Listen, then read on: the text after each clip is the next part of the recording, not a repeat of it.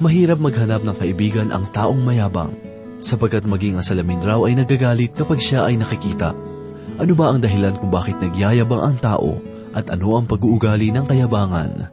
Iyan ang ating tutunghayan sa ikaapat na kabanata ng Santiago. Talatang lima hanggang ikalabing pito. Ito po ang mensaheng ating pagbubulay-bulayan dito lamang po sa ating programang, Ang Paglalakbay. Bigyan mo ako ng pusong laging may awit, hindi nagagalit. At ituro mo sa aking buhay, paano umibig sa aking kaaway. Kahinahunan, kahinahunan, kahinahunan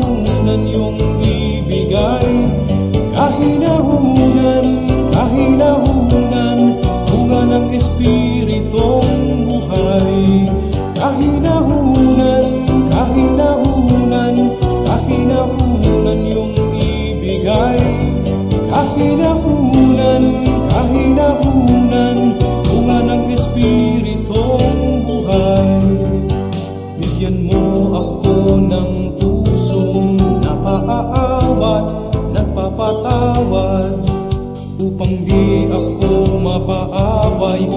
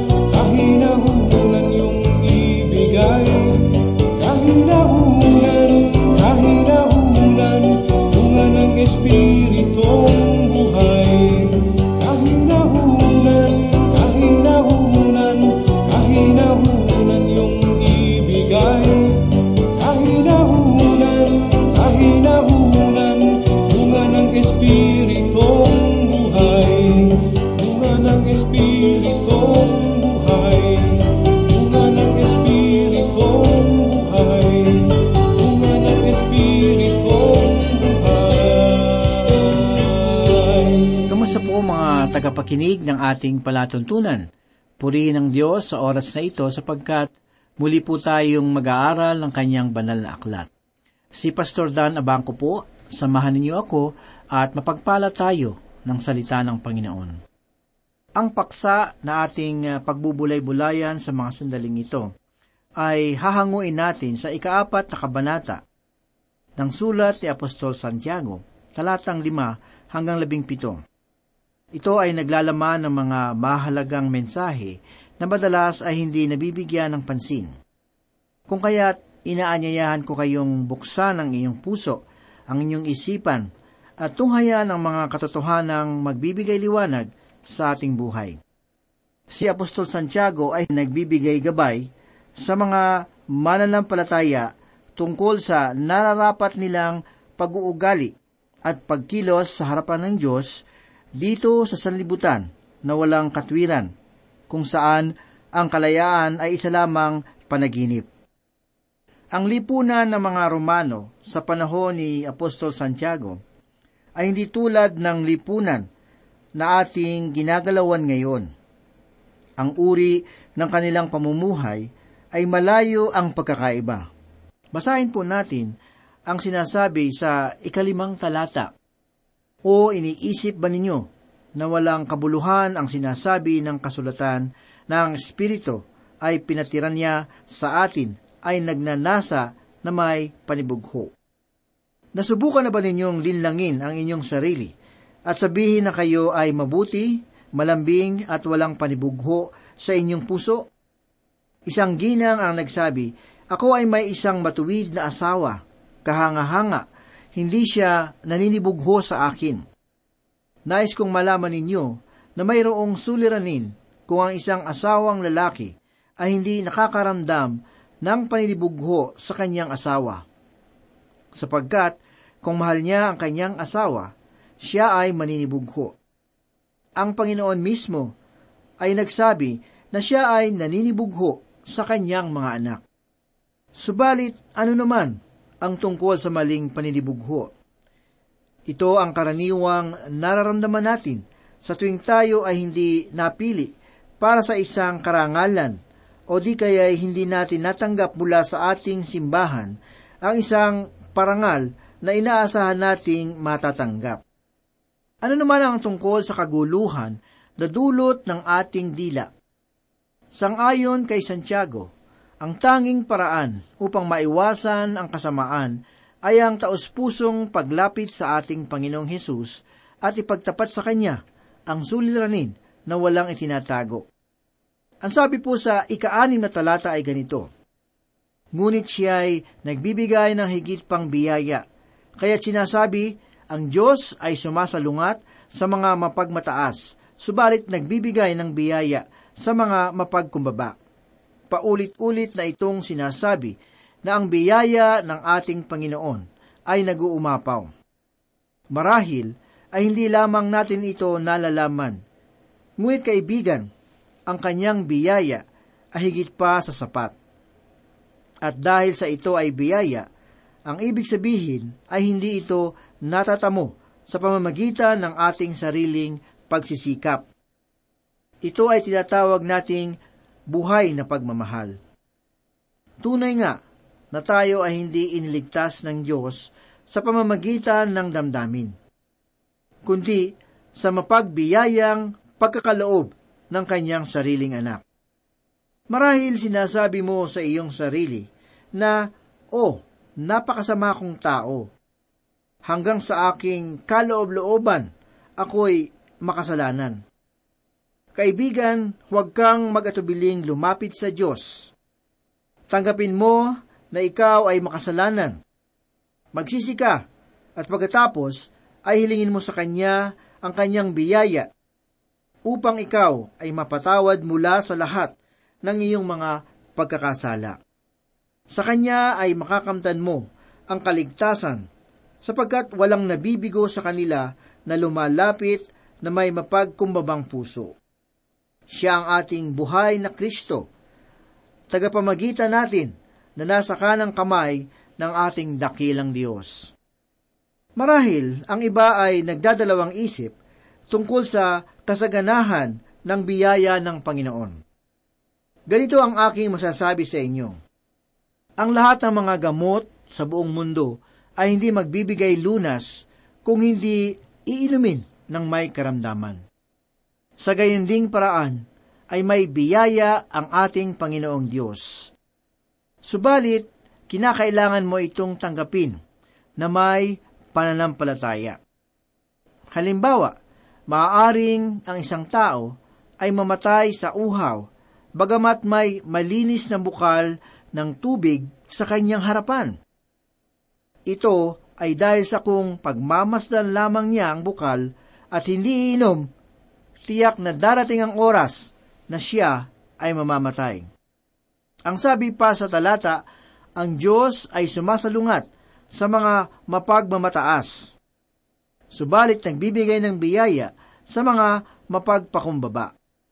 Ito ang tapayan na nais ng Diyos nasisidlan ng kanyang mga biyaya. Isang tao na may mapagkumbabang puso. Basahin naman po natin ang ikapitong talata. Ganito po ang sinasabi. Kaya't pasakop kayo sa Diyos. Labanan ninyo ang Diablo at siya ay lalayo sa inyo. Sa tuwing tayo ay magpapagamot sa isang dalubhasang doktor, kailangan nating ipagkatiwala ang ating sarili sa Kanya. Sa tuwing ako ay nagkakasakit, Binibigyan ako ng doktor ng gamot na kailangan kong inumin. Maaari akong lasunin ng taong iyon. Ngunit ako ay nagtiwala sa kanya at iniinom ko ang gamot sang ayon sa kanyang mga sinabi. Ang sabi ni Apostol Santiago, labanan ninyo ang Diablo at siya ay lalayo sa inyo. Marahil ay magtatanong ka kung papaano mo lalabanan ang Diablo. Isang payak lamang na kasagutan ang hatid ni Apostol Santiago. Kung ating babalikan ang kanyang sinasabi, sa ikaanim na talata, matutunghayan natin na biyaya ang lakas laban kay Satanas. Sa madaling salita, hindi mo madadaig ang Diablo ng sariling lakas. Ikaw at ako ay namumuhay sa baluktot na pamamalakad ng mundo, kung saan ang tukso ay laganap kahit saan. Kaya naman ang Diyos, sa kanyang kabutihan, ay nagkaloob ng kanyang biyaya na sapat sa ating pangangailangan. Ang kanyang biyaya ay hindi magkukulang kailanman. Ang kanyang biyaya ay para sa lahat. Yan ang pangako ng Panginoon. Lumapit ka sa Kanya ngayon.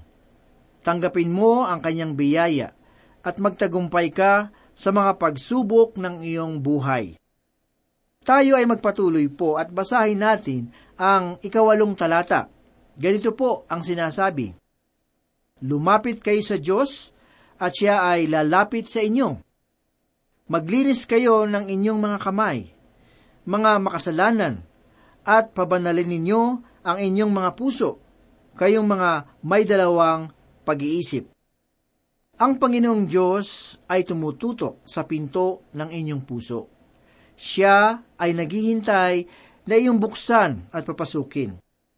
Mayroong nagsasabi na may pagkakataon sa buhay ni Martin Luther na pinukul niya ang diablo ng bote ng tinta. Marahil ay masasabi natin na ang ganoong pagkilos ay isang pagmamalabis o kaya ay isang kahangalan lamang. Ngunit ito ay may katotohanan kung tayo ay nakikipaglaban sa diablo. Ang sinasabi ni Apostol Santiago ay ang ating paraan upang malabanan ang diablo ay dumulog tayo sa makapangyarihang Diyos. Lalayo ang Diablo sapagkat hindi niya nais makasama ang Panginoon. Hindi rin siya makakalapit sa atin maliban na lamang kung tayo ay malayo sa Panginoon. Ang asong gubat ay hindi lumalapit sa mga tupa kung naroon ang pastol na nagbabantay. Ang ibig sabihin, kung mas malapit sa pastol, mas tiyak ang kaligtasan. Ang pagkukulang natin ay ang palagi tayong lumalayo sa Diyos na ating pastol. Dahil rito, sinabi ni Apostol Santiago sa ikasyam na talata ang ganito, Kayo'y managhoy, magluksa at umiyak. Palitan ninyo ang inyong pagtawa ng pagluluksa at ang inyong kagalakan ng kalungkutan. Mayroong mga pagkakataon at mga pangyayari na tumatawag sa isang pagluluksa at pakikiramay. Sa atin na mga Pilipino, ang gayong panawagan ay pangkaraniwan at bahagi ng ating kultura. Ang kasalanan ay hindi dapat na minamaliit kung ito ay ipinagluluksa at pinagsisisihan.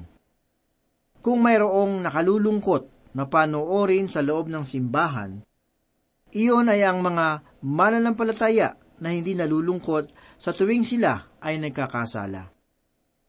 Bagamat ang mga simbahan ay mayroong mga magagaling na mga ngaral at malalaking pagtitipon. Subalit, ang katunayan ay mayroon bang malaking pagbabago sa ating simbahan. Sa palagay ko ay may nais na ipaabot si Apostol Santiago sa kanyang pahayag. Ang nais niya ay bigyan natin ng pansin ang kahalagahan ng isang tunay na pagsisisi sa mga nagawa nating pagkakasala. Kung tayo ay nagkasala, kailangan nating magsisi. Sapagkat sinasabi sa ikasampung talata ang ganito, Magpakumbaba kayo sa harapan ng Panginoon at kanyang itataas kayo. Ang katagang kanyang itataas kayo ay madalas na nabibigyan ng maling kahulugan. Nasabi ko ito sapagkat karaniwang iniisip natin na tayo ay matatalino, na tayo ay malalakas, na tayo ay magagaling, at tayo ay mabubuti. Ngunit ang sabi ng Diyos, walang sino mang mabuti, ang lahat ay nagkasala. Hindi makikita sa ating buhay ang kabanalan. Subalit, kung tayo ay tunay na magpapakumbaba sa Diyos, doon lamang natin madadama ang kanyang pagmamahal. Hayaan ninyong ipaliwanag ko ito sa pamamagitan ng isang halimbawa. Ang paraan sa pagliligtas ng isang nalulunod ay ang paraan sa pagliligtas ng isang nalulunod ay nagpapaliwanag sa gayon ding katotohanan. Hindi mo maaaring iligtas ang isang nalulunod habang siya ay nagsusumikap, sapagkat mangyayari na ikaw ang kanyang yayakapin at maaaring ikaw ay kasama niyang malulunod. Pabayaan mo muna hanggang siya ay manghina at saka mo siya sagipin. Ang sabi sa ikalabing isa at ikalabing dalawang talata ay ganito, Mga kapatid, huwag kayong magsalita ng masama laban sa isa't isa. Ang nagsasalita laban sa kapatid o humahatol sa kanyang kapatid ay nagsasalita ng masama laban sa kautusan at humahatol sa kautusan. Ngunit kung ikaw ay humahatol sa kautusan, hindi ka na tagatupad ng kautusan, kundi isang hukom. Isa ang tagapagbigay ng kautusan at hukom.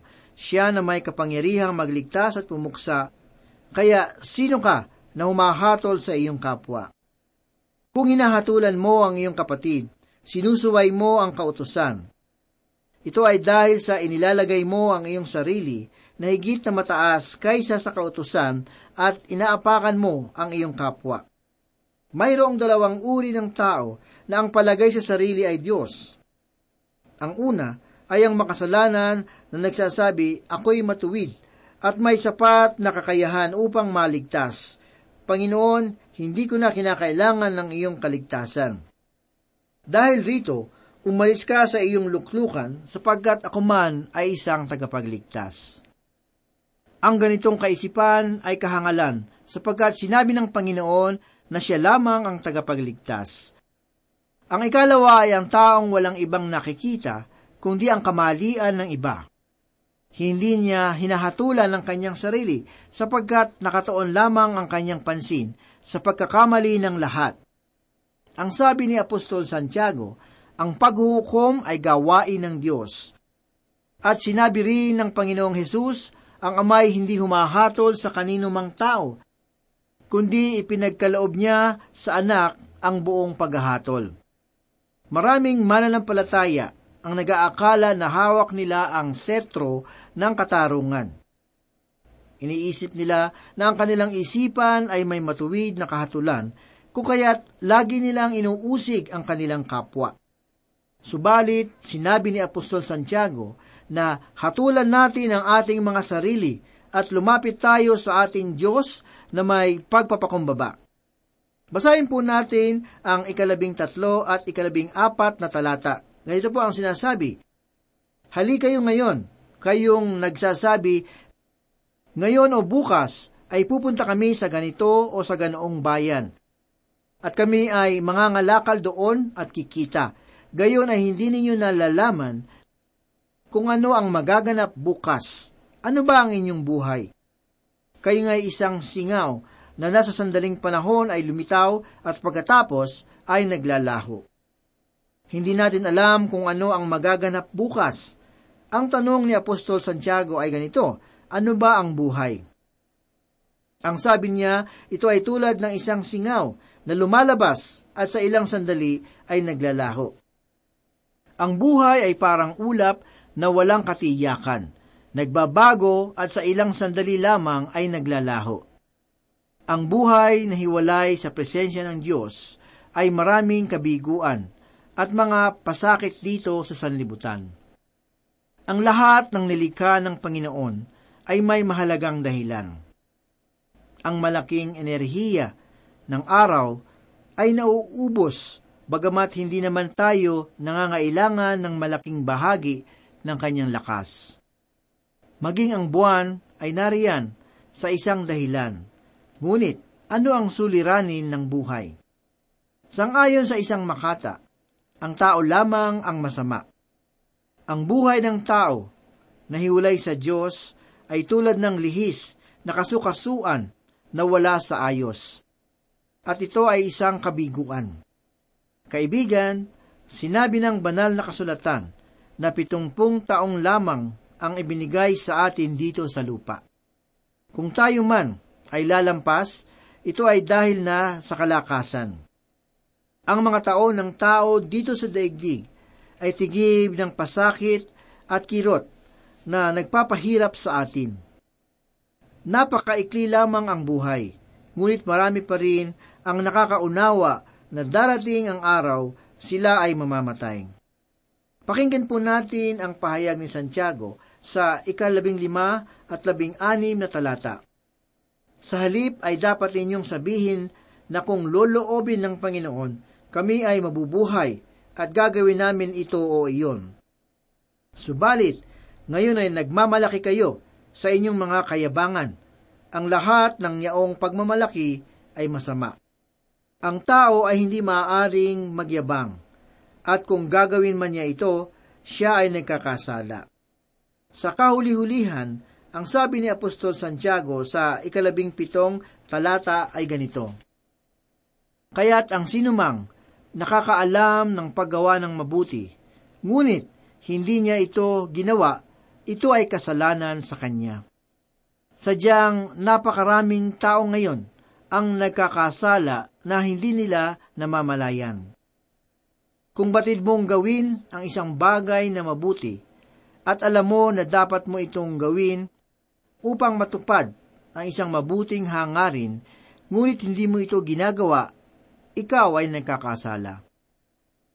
Ang ating buhay ay maikli lamang, kaya hindi dapat gugulin sa mga walang kabuluhang bagay kailangan nating lumapit sa ating Panginoon.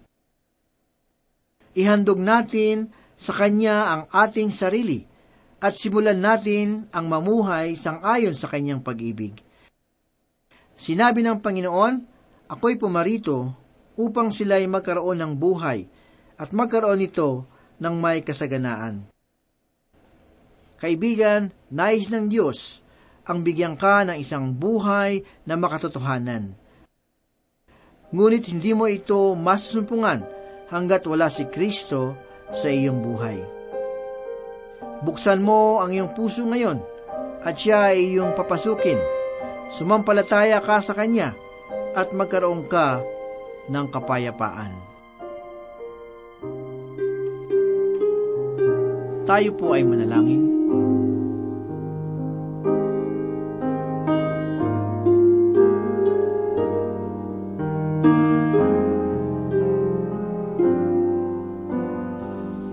Dakila at mapagpala naming Diyos, kami po muli ay nagpapasalamat sa inyong kabutihan. Salamat sa iyong mga salita na aming napagbulay-bulayan. Sa mga sandaling ito, loobin mo nawa na matatak sa aming mga puso at aming maisabuhay ang iyong kalooban. Pagpalain mo, O Diyos, ang aming mga tagapakinig. Batid mo po ang kanilang mga pangangailangan, ang kanilang mga pinagdadaanan, ang mga pagsubok sa kanilang buhay, at ang samot-saring tukso sa kanilang buhay. Tulungan mo po na maging matatag ang kanilang pananampalataya upang sila ay maging matagumpay. Salamat o Diyos at loobin mong sila ay muling makasubaybay sa muling pag-aaral ng banal mong aklat. Tulungan mo po kami, Panginoon, na manindigan sa aming pananampalataya. Mayat maya ay nahahamon ang aming pananampalataya, mga pagsubok, mga tukso na dumarating sa aming buhay. Ikaw lamang ang may kapangyarihan upang kami po ay bigyan ng sapat na kalakasan upang maging matagumpay sa bawat pagsubok sa aming buhay. Patuloy mo pong hipuin ang mga puso ng bawat isa sa patuloy naming pag-aaral ng iyong salita naway lagi nilang madama ang iyong pagmamahal at pag-ibig. Tulungan mo kaming maging matagumpay sa aming paglakad at laging maingat sa aming mga ginagawa upang ang aming buhay ay maging mabuting halimbawa sa lahat. Salamat sa iyong mapagpalang salita. Ito po ang aming samot dalangin sa pangalan ni Jesus. Amen. Di ko kailangan ang katanyagan Kung ikaw naman sa piling ko'y mawawalay Mas nanaisin ko ang kapiling ka sa buhay Kahit ako'y dukha na lang Jesus, pakinggan mo ang pagsamo ko. Pag-ingatan mo ang landas kong patungo sa'yo. Ang aking buhay ay di ko matanto. Pag-ingatan mo ako.